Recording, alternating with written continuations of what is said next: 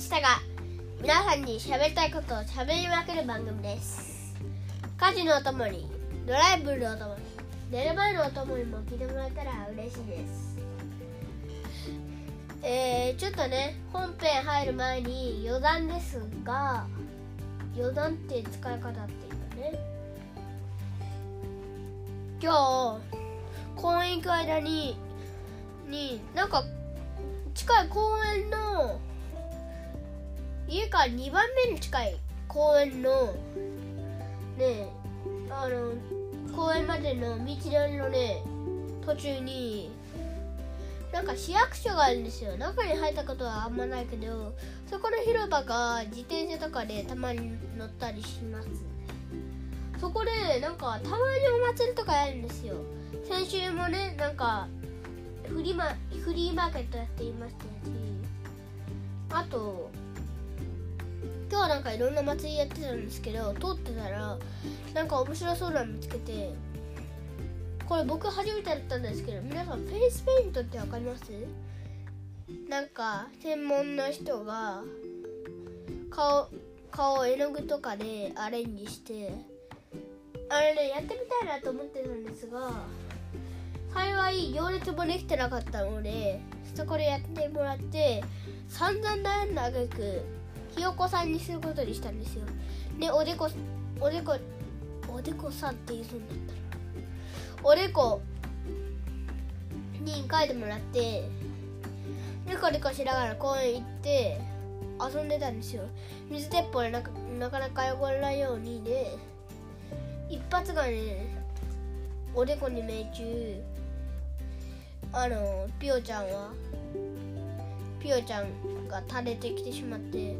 しょうがないからティッシュで拭いてその後、ま、機嫌がすごい悪くなってちょっとねあのそその後寝室のシーズに挟まってでなんか何もかもが嫌になったのでシーツに挟まっていました。まあ幸いその後エッグタル風呂入ってエッグタルト食べて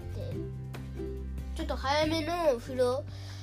4時 ,4 時風呂かなり早めの風呂入って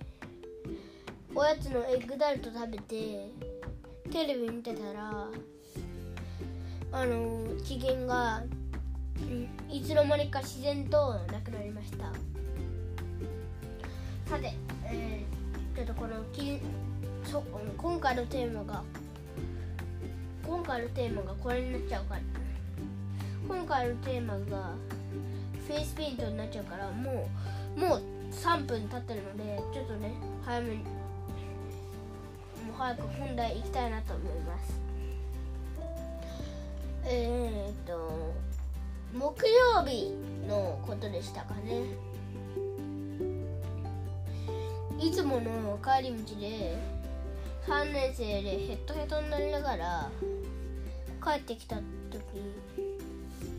母ちゃんが新しい家族ができたって言ってたんですよいやまあ出産じゃないですよ。母ちゃん出産してたら絶対前から言ってたしお腹の膨らみの異変にも気づいてたって思いますし何より母ちゃんが入院してたその日しばらくいや1週間ぐらい2週間ぐらいしばらく23週間しばらくいなかったと思いますし。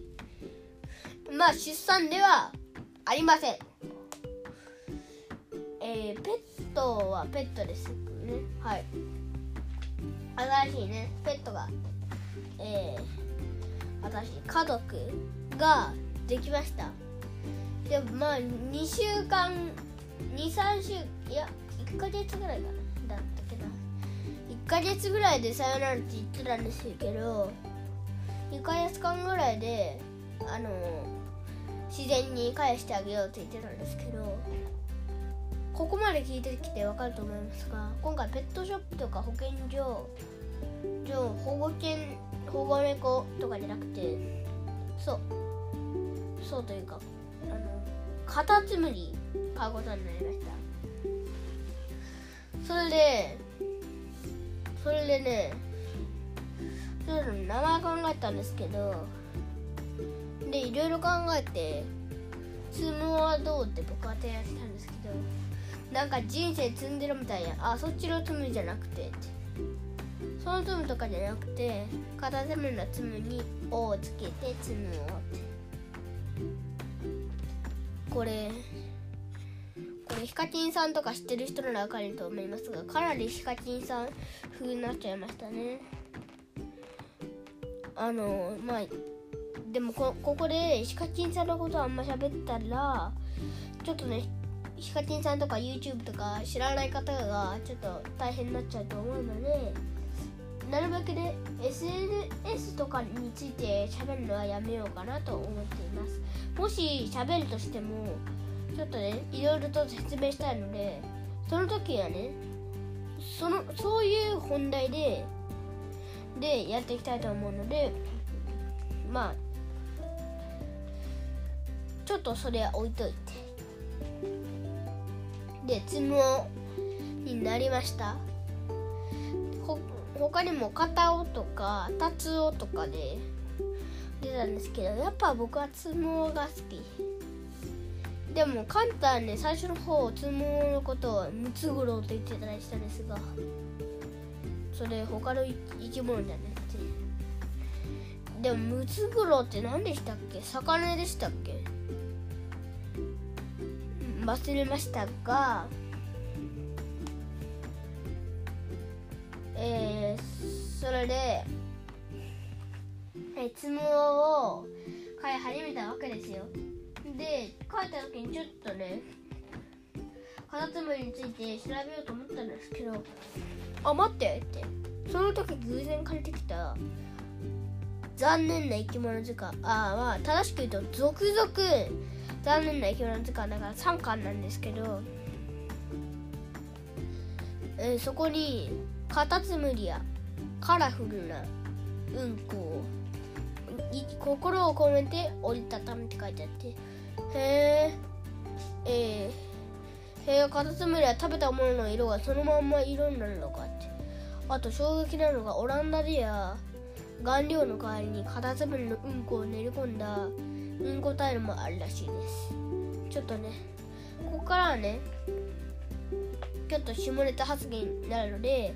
お食事中の方はあのエピソード33と今回以外のエピソードを聞いてください。食事中でなくて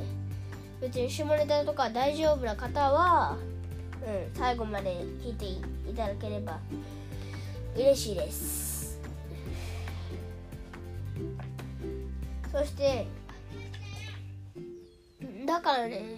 とりあえずキャベツ食べさせたんですけどその翌日のうんこは真っ黒でしたでも2回目のねキャベツうんこは最最初の方はねちょっとちょっと緑っぽかったんですけど後からなんか真っ黒になりました。あのだからこれは成功なのかどうかは分かりませんがカラフルうんこを一度見てみたいなって思いました。そしてつむの体質とか性格なんですけど夜行性でちょっとね子供が苦手であのもしかしたら子供が苦手だから夜行性っていうのもあるかもしれませんがえー、つむカタツムリが夜行性とかなのかは分かりませんがつむは夜行性でちょっとね僕らが寝る頃の9時半ぐらいに起きて夜中のうちにむしゃむしゃしていっぱい出して、